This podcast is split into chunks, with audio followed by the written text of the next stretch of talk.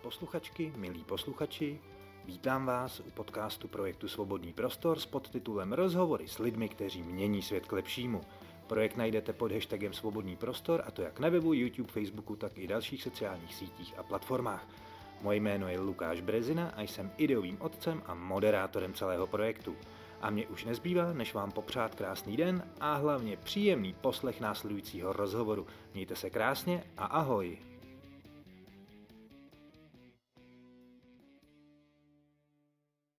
Nacházíme se na malostatku Blatiny u rodiny Horákových, u Matouše a Martiny.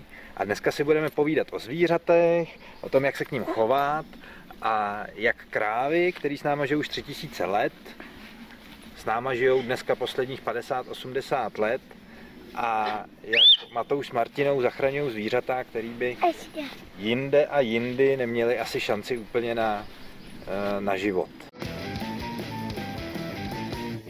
Co je teda obsahem vaší práce s těma zvířatama?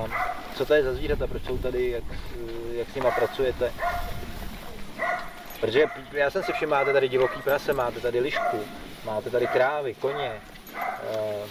No, jsou to takový zvířata, které jsme nazbírali během života a mý práci jako veterináře, který by buď to nepřežili v divoké přírodě, jsou handicapovaní nebo jsou opuštění a e, skončili mi v ordinaci, ani nikdo je prostě nechtěl nebo neměli jinou šanci na život, než e, prostě s nějakou zvýšenou třeba péčí veterinární nebo jak jsme ještě pozbírali, ne? prostě no, vlastně, jsme se nějak zamilovali, no a prostě už nám tady zůstali. My jsme a... si ze začátku vlastně jsme jako sbírali, tak trošku jsme tomu sami jako pomáhali, no. že jako jsme si třeba říkali, hele, tamhle je pes, kutulku, třínohej, blbě to tam snáší, co kdyby mi teď na tom dvorku by tady nám mohl dobelhat prostě do nějakého spokojeného stáří. Ale pak vlastně jako ve výsledku, ve chvíli, kdy jsme tomu začali trošku pomáhat, tak lidi okolo nás začali podléhat pocitu, že jsme tady jako hlavně kvůli tomu, což asi jsme, ale furt to musíme držet nějakých rozumných mezích, aby jsme byli schopni to zabezpečit, ufinancovat a prostě nezabít se u toho, protože těch řešení kolem těchto věcí je strašně. Takže dneska už se ty zvířata k nám dostávají jako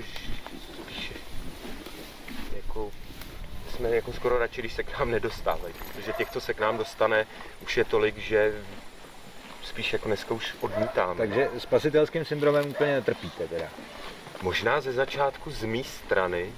Martina byla spíš ta, která na to koukala nějak víc racionálně. Což je dobře, protože jinak bychom už asi dávno skončili.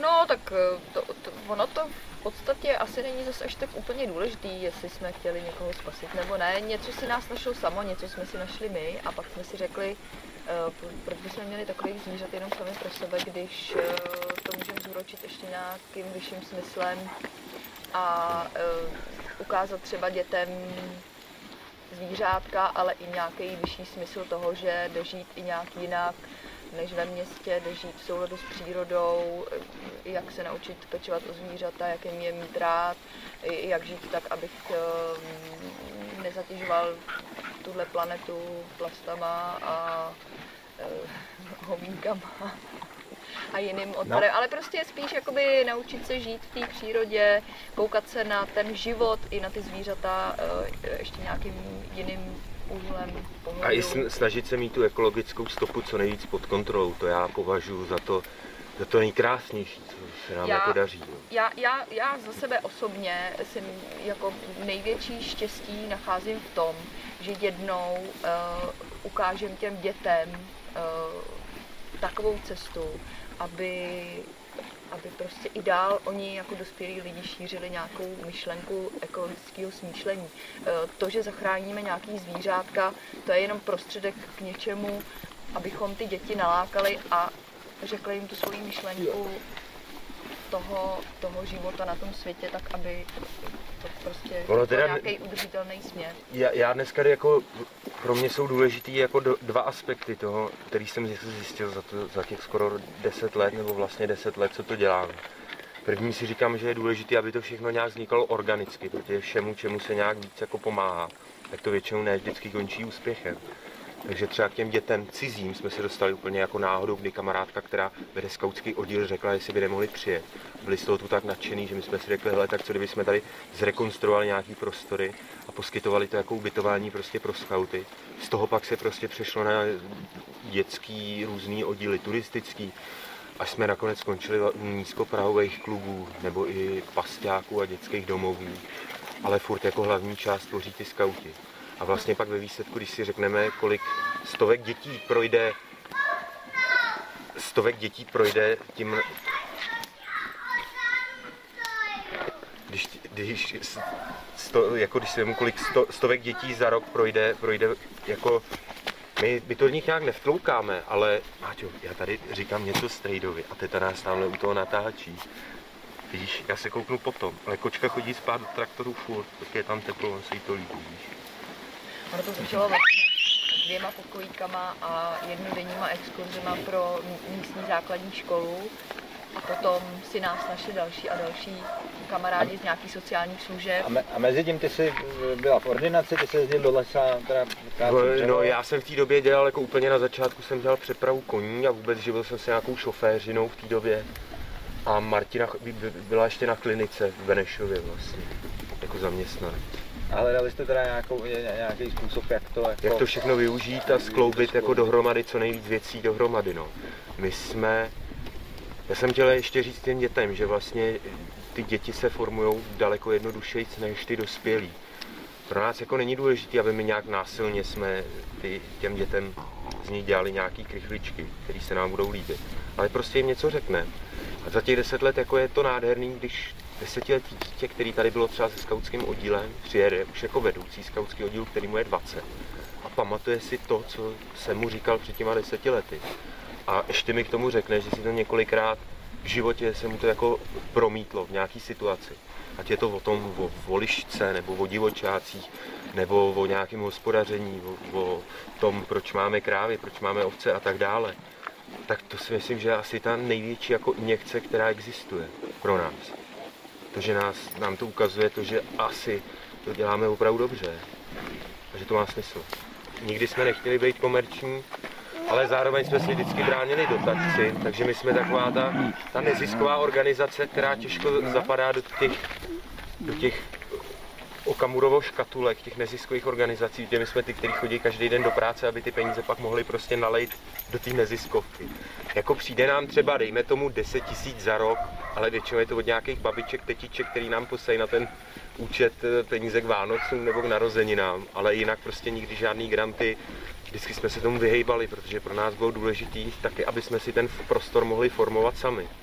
A jak se říká, žádná polívka není zadarmo a vždycky jsme se báli toho, že kdybychom se uchyli k nějakým grantům a dotacím, tak by pak nás to směrovalo někam, kam bychom třeba úplně nechtěli. Mě eh, hrozně zaujalo to, jak ty objíždíš tady s bolkem, je to bolek, že? Tady ano, ten, ano, ten flekatý. Tady ten flekatý krasavec. Jak objíždíš eh, různé akce a taháš děti na povozu a tak. Eh, co bys eh, nám řekl o tom, jakým způsobem se dneska chováme k hospodářským zvířatům a, a co bychom, my, třeba my, co žijeme ve městě, kupujeme si vajíčka, kupujeme si maso, že jo, a tak, a jakým způsobem můžeme změnit uh, nějak, uh, to chování těch firm, který vyrábějí prostě ty masní produkty a tak, aby jim... Hele, to je jako hrozně jako těžká otázka, no, ale já furt jako vidím největší sílu v té občanské společnosti, to znamená, nej, nejsem úplně příznivec cestou nějakých restrikcí a zakazování, ale myslím si, že ve chvíli, kdy my přestaneme kupovat olmu, kunín a maso planá, tak toho babiše zničíme a nemusíme kvůli tomu chodit demonstrovat na Václav. To si, to si jako myslím já. Víš, je to teda tě, cesta, bych řekl, diletantská a možná se v praxi nereálná, tak jako pro mě je tohle třeba důležité. A když zůstaneme čistě u toho chování k těm zvířatům, je skutečně třeba v tom, eh, hospod, eh, v tom průmyslovém hospodářství zemědělským eh, jsou ty zvířata jako týraný, nebo tě, teď nemyslím je jako jednotlivě někde, že někdo týrá zvíře, ale jakoby systémově, že, že, to není vhodný, že jak se chovají, já nevím, slepice, jak se chovají Hele, krávy na mlíko. Já vidím, já vidím úplně jako je to hrozně těžká otázka, takže se budu snažit jen tak nějak jako ve zkratce jí vysvětlit. Ale já vidím úplně ten prvopočátek v tom, v tom vlastně malozemědělství. To malozemědělství, zemědělská krajina dneska ve střední Evropě nebo u nás v Čechách je to většina prostě půdy a krajiny, kterou my vidíme. Ve chvíli, kdy se budou k ní lidi chovat slušně, v tu chvíli bude nějaká krásná, bude tam se rozvíjet nějaká biodiverzita a tak dále. Za mě, co tak pozoruju, tak mám pocit, že čím menší zemědělec, tím hezčí krajina. Čím větší no. zemědělec, tím horší krajina. A když si pak jako promítnu ještě třeba ty výsledky nebo ty statistiky u těch kráv, které mě třeba zajímají, když se dočítám, že ve 30. letech bylo 80% nebo 89 dokonce procent veškerého skotu bylo chovaný na farmách, které měly do 30 hektarů, což dneska, když máš 30 hektarů, tak nejsi sobě stačný, to musíš ještě chodit jako do práce, jo, na plný úvazek většinou. To znamená, že na těch 30 hektarech, jako když si bylo 80 krav, dejme to, a dneska se 80% veškerého skotu chová vlastně ve stádech, který mají nad tisíc kusů. Tak ono pak jako ve chvíli, kdy přijdeš prostě do chlíva, kde těch krav máš 8 a když přijdeš do chlíva, kde těch krav máš 9, tak za mě je to jako obrovský rozdíl i pro ty ošetřovatele. Už jenom když si vemeš jako jakou, kolik pracovníků pak je na tu jednu krávu. My máme dva voly, jsme na to dva, to znamená, každý vůl má svého ošetřovatele. Můžeme sledovat, pozorovat, jak vypadá, jestli jim něco neschází, jak psychicky, jak po psychický, fyzický nebo výživový, veterinární stránce. V těch tisíci hlavých stádech už to je velice těžké, že pak se to dohání různýma obojkama, který se sledují od tepu až po to, jak ta kráva moc nachodí za ten den. A to se pak, pak vyhodnocuje nějaký počítač, který z toho prostě vyšoupne nějaký data. No ne, ale ty si spíš myslel, že um, my se teď k těm zvířatům chováme trošku jak k strojům na výrobu produktů no. a ty děti, které sem přijedou, vůbec netuší, že mlíko pochází z krávy. Oni si myslí, že mlíko je z krabice. A ty my se, se skutečně setkáváte? No jako, při jako jo. My se setkáváme a... i s dětmi, kteří viděli velblouda Sonatygra krávu vidí poprvé v životě. A ono jde o to právě těm dětem ukázat trošku i jinou cestu, jak se k těm zvířatům chovat a um, nebo obecně i lidem, nejenom dětem. A um, ukázat jim, že jsou to pořád ještě nějaké živý tvorové a že uh, se musíme zamyslet nad tím, jestli si opravdu koupit ty balíčka z toho klecového chovu, anebo si opravdu říct, uh, budu žít uh, nějak s čistým svědomím dát na uši, když už si Já jako si je trošku to moc. myslím, Matouš se v tom teď trošku ztratil, ale ono jde o to spíš jakoby těm lidem ukázat, že jsou to furt živý tvorové a v tom lídlu na tom zapomínám. Ne, ale já jsem totiž se nedostal úplně k tomu prapůvodu té věci a to je to, že když máš tisíc krav, tak nebudou mít asi jméno. A kdyby to jméno měli, tak se ho nikdo nebude pamatovat. Tak tam zase není ta možnost. A ve chvíli, když už tam není to jméno a je tam jenom to číslo nebo nějaký údaj přiřazený nějakému číslu, tak už je hrozně těžký s tím zvířetem zacházet nějak jako slušněji, než, než tak, jak to dělají velkochovy dneska. No a tak tam je pak otázka, jestli máme tolik krajiny, aby uživila tolik chovatelů malo menších, jestli to není prostě o tom, že spotřebováváme víc, než na co jako máme prostředí, ne? Hele, od, od první republiky se trojnásobně zmenšily počty skotů nás v republice. A je to furt stejný území, furt stejná krajina. To znamená, na této krajině bylo přes 3,5 milionu skotů. Dneska je tu milion a půl. No, ani ale ne. to maso dovážíme od někaď. To maso, maso určitě dovážíme, ale zase ono teda to souvisí i s tím, že aby se ten koloběh uzavřel, to zemědělství je na tomhle krásný, byť my ho teda ne úplně jakoby děláme zemědělství, ale zemědělství je na tom, že ten koloběh se uzavírá. To znamená, ta kráva sežere tu kytku a vykadí to hovno s prominutím, kterým ty pohnojíš to oby, nebo opět tu louku. A celý ti to funguje. Dneska díky tomu, že ty, těch živočišní jakoby výroby, když to tak řeknu teda ošklivě, je poměrně málo, díky tomu my třeba právě hnojíme hodně těma anorganickýma hnojivama, protože těm organickým no, už se moc nedostává. Strá, ztrácíme, ztrácíme půdu a, a půda ztrácí, podle ztrácí schopnost sakování, že jo, tato ta složka tam chybí. Jo. Dřív trvalo 100 let, než se vyrobil centimetr orný půdy, ale to tam musel někdo furt dodávat, dodávat organickou hmotu, která se tam dneska moc nedodává. Že? No, literatura uvádí, že zemědělská půda střední Evropy se vyčerpá si průměru za 2 až 3 roky. To znamená, ty jsi na ní schopný 2 až 3 roky něco pěstovat, ale pak to začne jít strašným způsobem dolů. To znamená, ty musíš tomu poli dávat nejlépe rok co rok nějakou hmotu. Dneska ta půda už slouží spíš jenom jako takový sypký materiál, který tu hmotu je schopný udržet. To znamená, na jaře se do toho nas, nasází hrozně moc různých granulí, hrozně moc různých postřiků, aby to obilí, dejme tomu, mohlo do toho léta e, vyrůst. Ono vyroste a ve chvíli, kdy ono vyroste, tak už té půdě není zase nic. No a pak zavadají ty kytky, že jo? No, pak, jo, ano, no, ale jakoby ta půda už jenom slouží jako něco, co má udržet nějaký materiál. Ta složka už se tam nějak jako dlouhodobě ne, neudržuje a ta eroze, zvlášť na některých místech, bych řekl, že už je docela jako v dnešní době neúnosná. No tak ve Francii tady jsou oblasti, kde nejsou žížaly v půdě, že jo? Takže taková půda, to už není půda, to už se mění v poušť. a- No takhle to myslí Matouš asi, no, že je to vlastně jenom taková struktura, Taková step který prostě. si jako eh, nasázíš ty kytky, tomu tam dáš ty granule a ono ti to vyroste a A po- za myslím rok si, musíš že znova prostě. Jako mm, hodně lidí dneska mm, se snaží třeba i o nějaký různý jakoby výživový směry, jako že budou vegetariáni nebo vegani, eh, protože jako všeobecně známý, že ta kráva, aby prostě, aby si dostal to maso, tak to spotřebuješ daleko víc půdy na to, aby, než kdyby si byl jako vegetarián, že nebudeš tolik jako zatěžovat zemědělskou půdu. Ale zase na druhou stranu je pravda, že ty krávy jsou potřeba i k tomu, abychom měli ten přirozený hnůj, ty přirozený organický hnojiva a e, udělali jsme si znova tu, nejenom tu, tu půdu, ne jako strukturu, ale opravdu jako půdu, aby jsme to mohli opravdu. A, e, K tomu pořád těch krav jakoby je málo, takže je otázka e, na těch vahách, co je lepší, jestli teda jakoby ubrat těch krav a e, Ne, já si víš co, to jako eh, to, že, to, že živočišná výroba produkuje nějaký obsah, dejme tomu metanu nebo, eh, nebo plynů, který po, po, poškozují ozonovou vrstvu, to je jako daná věc, ale mě by upřímně zajímalo, kdybychom tu živočišnou výrobu neměli, zdali by ta výroba těch anorganických hnojiv a těch látek nebyla daleko víc, eh, daleko víc nebezpečnější No. nebo zatěžující pro planetu. Ale ono třeba to, co jsi říkal o tom malozemědělství, bude eh, fungovat jinde, protože třeba jsem viděl mapu Rakouska, kudy probíhá hranice mezi Rakouskem a Českou republikou. Na rakouské straně je spousta malých políček mezí a malých ploch a ono- je to lán. Ono ku podivu to není jenom v Rakousku, protože ono díky tomu, že kolektivizace třeba nebyla v Polsku, tak Polsko má jednu z nejnižších. Průměrná výměra farmy je tuším 36, eh, 33 hektarů v Evropské unii. Eh, Nevím teď, jak to mají. Němci tuším, že mají 26, my máme 133, úplně nejvyšší ze všech.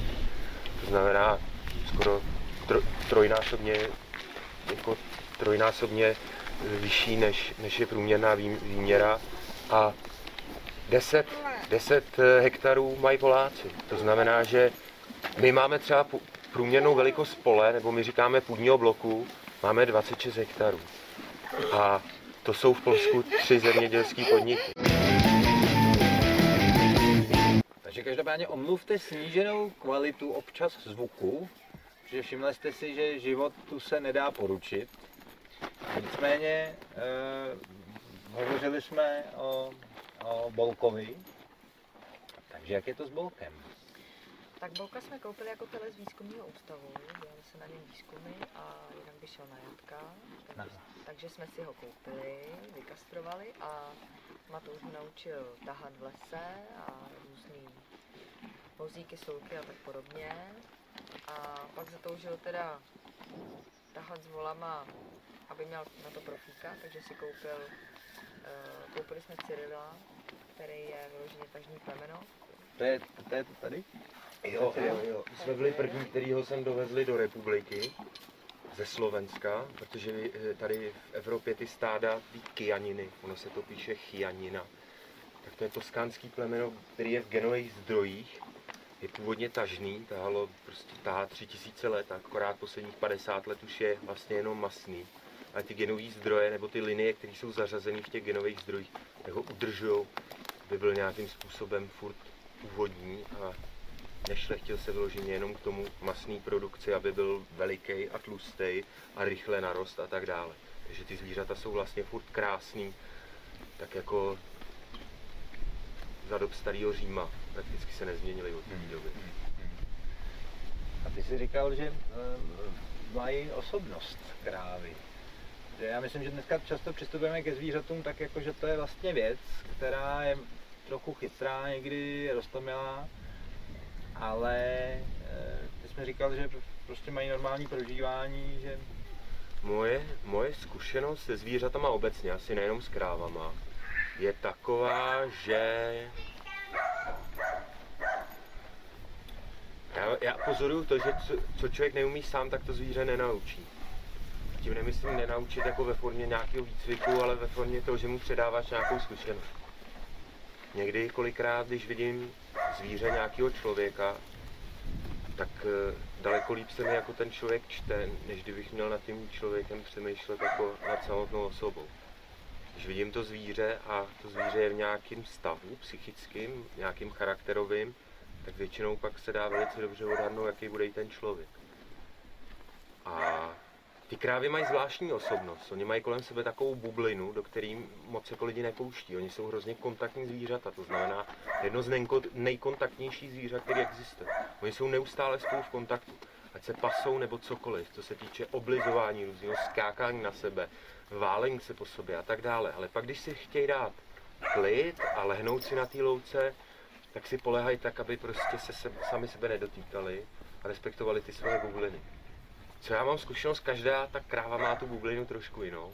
Některá tam nedovolí nikomu vstoupit, některá jenom někomu. Tak je to prostě takový jako pro mě zvláštní. Oba tyhle ty volové mají každý rozdílnou bublinu a každý si ji chrání jiným způsobem. že doporučil bys krávu jako domácí zvíře, takhle pro někoho, kdo si plánuje eh, zařídit život na, na vesnici. Ta kráva je zvíře, který je nesmírně pomalý, tvrdohlavý a trpělivý. To znamená člověk, který je rychlej, netrpělivý a neklidný, tak asi nemá šanci uspět. Protože nad tím zvířetem, když to řeknu ošklivě, zvítězíme, nebo staneme se tím alfa samcem a tou alfa samicí jenom ve chvíli, kdy budeme lepší než oni.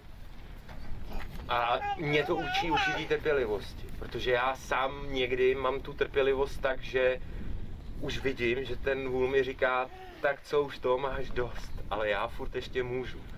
A já se ještě kousnu a řeknu, ale já taky ještě můžu a věř tomu, že vyhraju prostě. A ne, ne, ne, nemluvím o nějakém mlácení, jenom o nějakých osobních přích, který s nima mám, tak jako mám s lidma nebo s dětma prostě. Mají smysl pro humor krávy? Je, to je těžko říct. Jako, krávy nemají absolutně mimiku, oni jsou krokodýlové. Znamená, když se kouknu jenom na hlavu toho zvířete, tak já nepoznám, jestli ono mě chce zabít. Nebo mě chce, chce, abych ho já pohladil. Takže já, je nutný je číst jako celek. Kouknout se na tu krávu, jak stojí, jak je nahrbená, jak má ocas, nohy, jestli tu hlavu má dole nebo nahoře. Pak můžu říct, co si o té krávě myslím.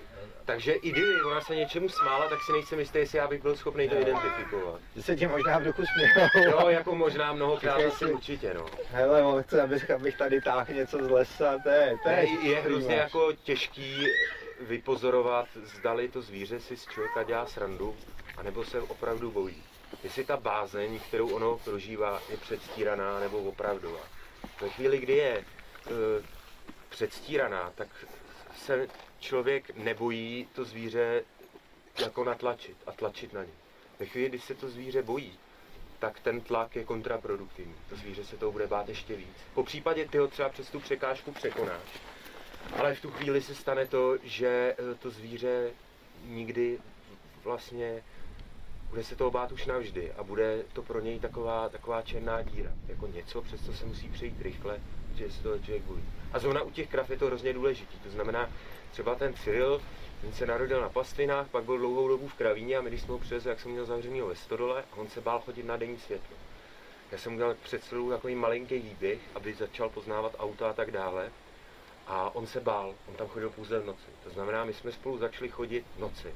My jsme v noci chodili 10 km, 5 km. Chodili jsme v noci, on chodil skvěle. Prostě Ale- si, vzal si ho jako nějaký řemínek Jo, a jo, šli a jste se chodili prostě jsme, a bylo to projít. skvělý, prostě fungovali jsme spolu, bylo to nádherný, ale jak začal svítat, tak byl průšvih a on potřeboval znovu do té svý díry. A To tam se schovat. Co? Není to upíje. Ne, ne, vůbec ne. Překonal to prostě, začali jsme chodit pak, když už se smívalo nebo svítalo A on si na to světlo postupně zvykal, až prostě dneska je schopný fungovat a nikdo by do něj neřekl, že měl někdy strach z toho světa, kde je tolik těch podmětů. Ale ty podměty byly, bylo nutné, abych já s ním vnímal, pomáhal mu je prožívat a strašně pomalu. Mm. My jsme viděli zaparkovaný auto a stáli jsme tam půl hodiny. A bylo nutné, aby jsem tam s ním půl hodiny byl. Kdybych chtěl, tak tam s ním musím být tři čtvrtě hodiny. A on si to všechno postupně okouká a já už vím, že akce auto a tři čtvrtě hodinový prohlížení už nás nikdy v životě nečeká. Hmm. Hmm.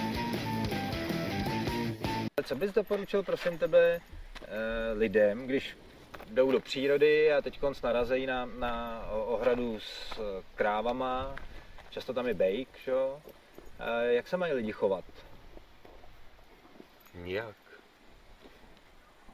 Minout tu ohradu jako určitě bych do ní nechodil. Je, víš, je to, tohle je hrozně zvláštní. Ty krávy vlastně žily vždy po boku člověka. Kolikrát i v jedné místnosti. Ta kráva byla základ. Ona dávala, ona poskytovala i na neúrodný a bídný půdě, půdě poskytovala nějakou živočišnou bílkovinu ve formě toho mlíka. To znamená, ona nám dovolila přežít prostě v horský, podhorský krajině, kdyby jsme nikdy nic nevypěstovali a bez těch krav bychom tam umřeli. Ona dokázala tu neúrodnou pejratou trávu přeměnit na skvělou živočišnou bílkovinu, na mlíko, který vzhledem k tomu, že vy prostě vitamíny eh, A, D, E, K, prostě tuk, vitamin C a tak dále. Ty lidi, to bylo prostě jako základní potravina, krom chleba samozřejmě. Z toho se dělaly polívky, sejry a tak dále. A ty krávy byly, když ta kráva měla rodit, ty lidi byli v tom chlívě, bydleli víc v tom chlívě než kdekoliv jinde. To znamená, to je skoro tři tisíce let, kdy ty krávy žily po našem boku. A za těch posledních 50-80 let oni si to absolutně odvykli. Začali se nás bát. Vy jste začali bát jich a ty nůžky se furt tak nějak jako víc a víc rozevírají. Když přijdeš do kravína, málo která kráva se nechá pohladit. Ona má větší důvěru v toho dojícího robota, který prostě dvakrát za den nastaví na ty struky, ty, ty strukové nástavce a nechá se od něj podojit. Ona má v něj daleko větší důvěru než tomu ošatřovateli, který tam třeba kydá. Na toho kouká s bázní, s nějakým respektem a s dostatečným vzdáleností. A to mi vlastně připadá hrozně smutný. A člověk si to uvědomí ve chvíli, kdy já toho vola vemu, ty naši voly jsou plně socializovaný, ty by nejradši s náma opravdu spali, když otevřu okno, první co udělají, strčej tam hlavu a koukají, jak my vevnitř prostě snídáme, obědváme a tak dále a užívají si to a my si to užíváme a já ho vemu na to náměstí a on je tam úplně spokojený. A na rozdíl od těch lidí, ty se bojejí, psi se bojejí, uh, nikdo neví, jak to má pojmout a pro, větší, pro většinu lidí je to právě větší exotika než do zoologické zahrady. Říkají si chudák zvíře, co tady dělá to zvíře. A vůbec jim vlastně nedochází, že to zvíře tady bylo. Žilo s těma lidma, chodilo nám po ulicích, eh, děti je pásly a mělo důvěru v nás a my v něj. No pro mě to je exotik. Ano. My jsme měli tak jako slepice, králíky, to už ale dneska taky vlastně spousta lidí nemá, že by ráno museli jít. Asi to jsem teda neměl rád, krmit a pak kydat teda po těch slepicích, ale vajíčka, to jo, to, to jsem samozřejmě rád měl. Ale tuhle zkušenost má čím dál tím lidí dneska asi, no. To je, tohle je zvláštní. Já se pamatuju, když jsem byl malý, tak soused měl prase, každý měl slepice, každý měl králíky, no. ta, ta samozásobitelnost, měli jsme zahradu plnou zeleniny, že jo. Dneska už se všechno nakupuje, protože prostě proč by se zdřel, když to můžeš hmm. koupit, že jo, to zase jako pochopitelný z jistého pohledu, ale ztrácí se tím ten, ten no vztah, to je asi o výchově ten vztah, ale ten ta schopnost pozorovat tu přírodu v tom, v tom reálu. A ono právě na rozdíl třeba od těch králíků, slepic a jiných zvířat, tak vlastně ta kráva s tou kozou, ani ne třeba ta ovce, ale ta kráva s tou kozou byly zvířata, které byly opravdu s tím člověkem v denodenním kontaktu. Oni se vodili na pastu, oni se dojeli, oni se jim vybíral hnůj a děti s nima prostě je vyváděli a tak dále. Plus se jim pomáhalo třeba i při porodech.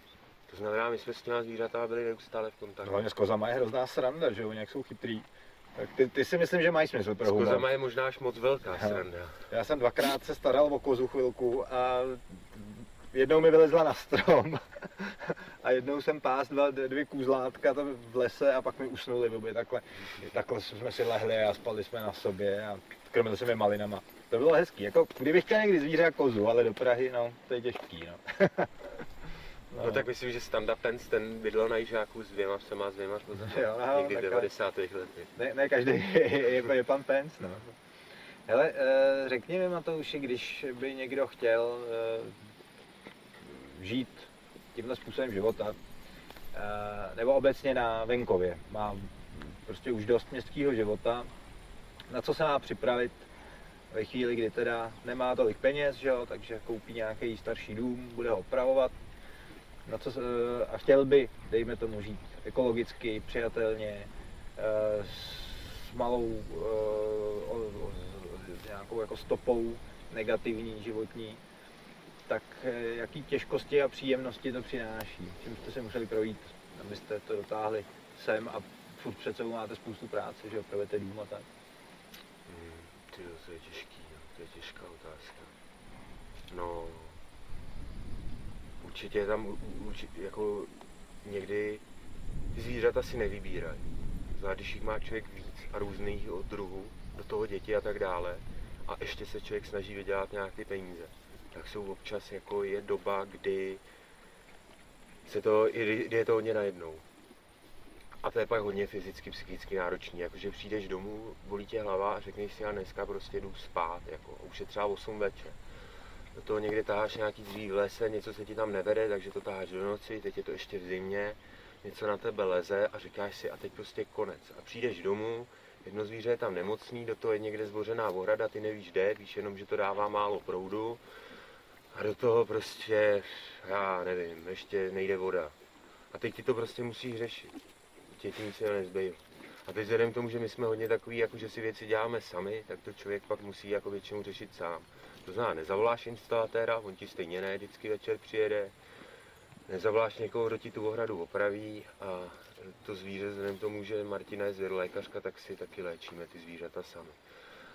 No ale kolikrát člověk skončí ve čtyři ráno a ráno zase něco, že jo, takže Druhá věc, kterou já vidím, nebo vidím, že tam lidi hodně, mm, hodně se jako zadrhávají, tak to je nějaká rozhodnost.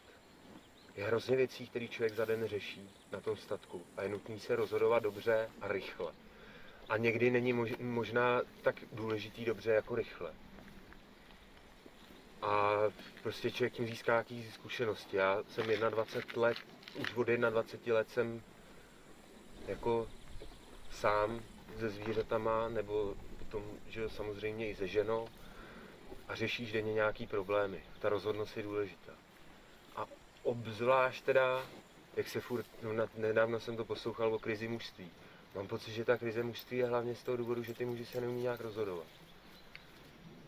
Já ne, nevím, zas bych to nějak musel škatulkovat, je to jenom můj názor, ale říkám si tak nějak, jako když si představím, když jsem byl 19 letech v Praze, jak jsem se rozhodoval o tom, jestli půjdu do baru, nebo nepůjdu, nebo budu doma, budu koukat na televizi. Jestli pojedu šestkou nebo sedmičkou domů, jestli půjdu pěšky nebo počkám na autobus, který jede za 10 minut. Takovýchhle otázek daleko důležitějších za den člověk má tady daleko víc a mu je nutný to. Jakmile se na jedný zasekneš, tak už seš prostě ve skluzu a už se to s tebou tahne.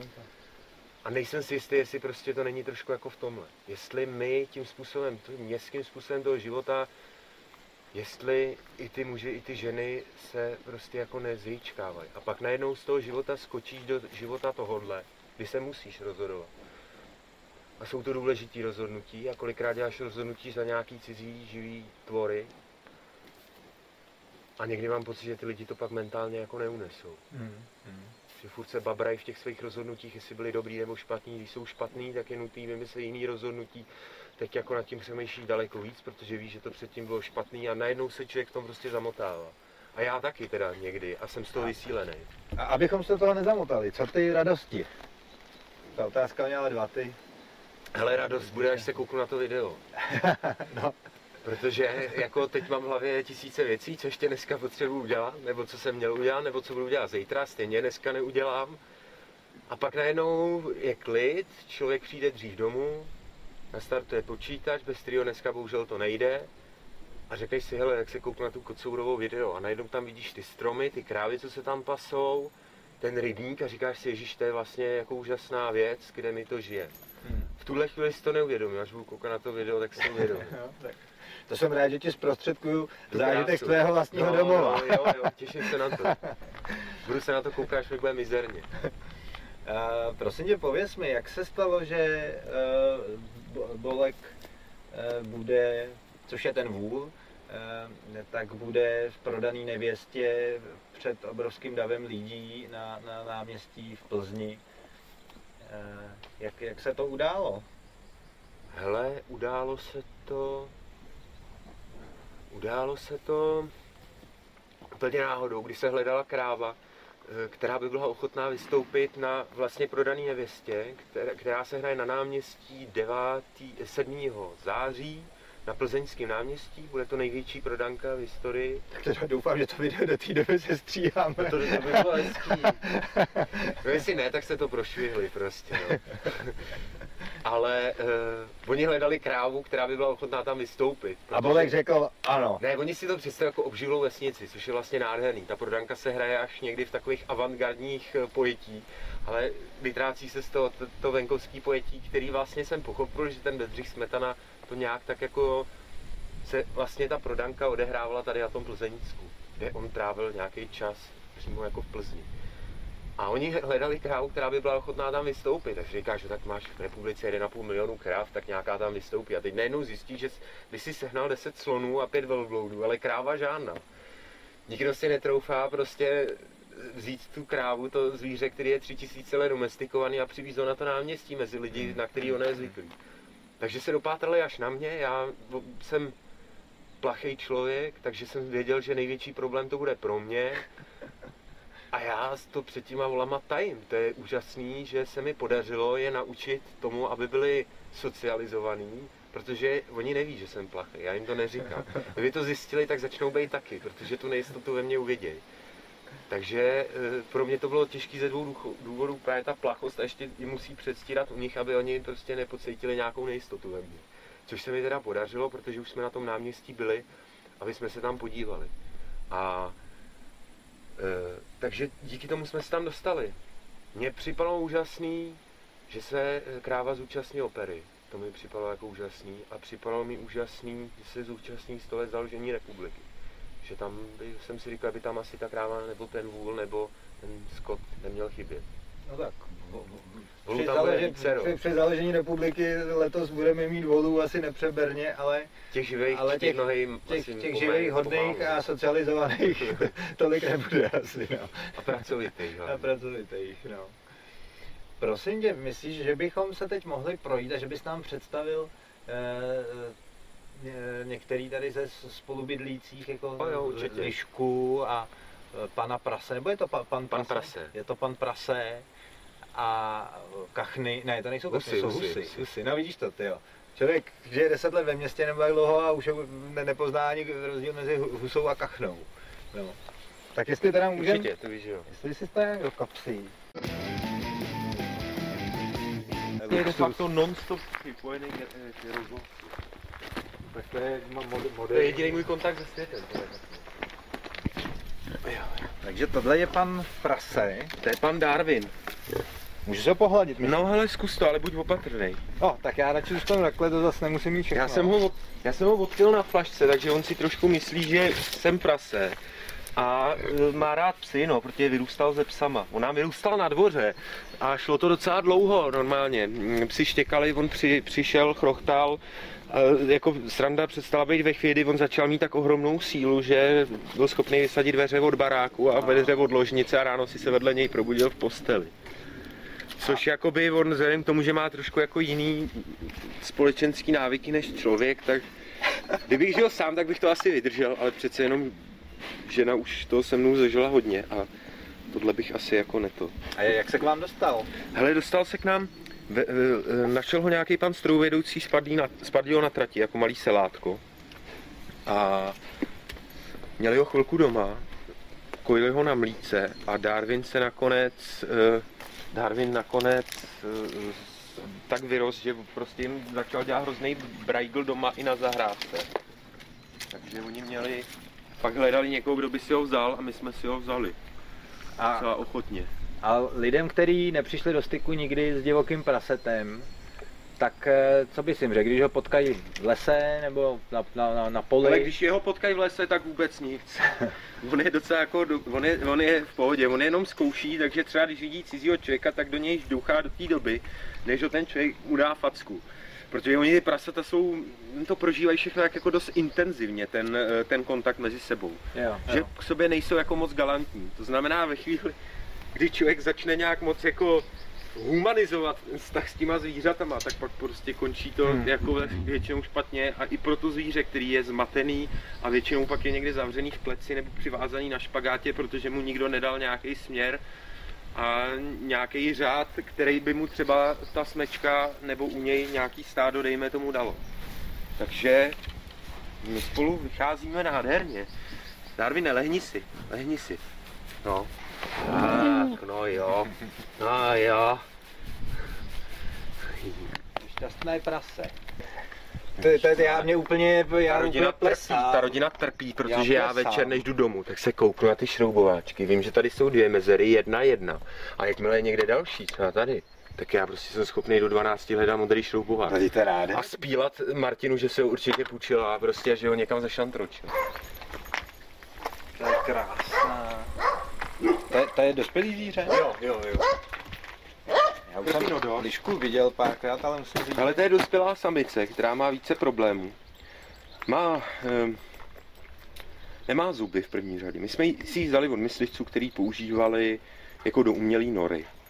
Dneska je kontaktní norování zakázaný, to znamená, eh, nedo, nedochází vyloženě jako ke, ve chvíli, kdy se cvičí ty psy a skládají nějaký zkoušky norovací, tak nedochází k tomu, že by ta liška přišla do styku s tím psem, takže ta liška se pustí jako první, pak se zavře do nějaký klíčky, která je na konci a za ní běží ten pes. Bohužel, jako některý myslivci ještě mají ty lišky z toho důvodu, že to kontaktní norování provádějí nelegálně jako doma. To znamená, že tu lišku třeba mají. Oni tomu říkají, jako, že, jí že ty psy cvičejí ostrosti, protože jsou přesvědčený, že ve chvíli, kdy to zvíře se potká při tom kontaktním norování Hmm. v té přírodě, který bohužel dneska zakázaný není, takže eh, oni jsou přesvědčeni, že když by se tam ten jezevčík s tou liškou potkal poprvé, takže si s ním nebude umět poradit. Proto mají třeba lišky doma, občas jí prostě jako hodí tomu psovi, který si s ním nějak jako by v úvozovkách hraje. A ona nemá zuby, eh, my když jsme se k ní dostali, tak měla nějaký edem na mozku, takže byla slepá. My jsme doufali, nebo smířili jsme se s tím, že slepá bude.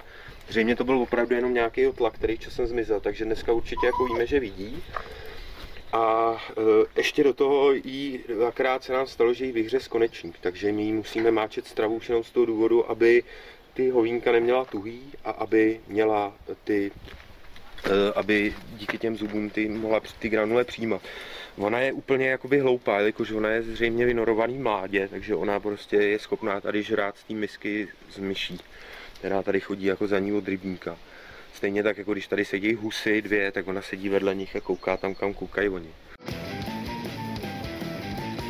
Matouši Martino, já vám moc děkuju, že jste nám věnovali čas a představili nám tady všechny vaše zvířecí kamarády.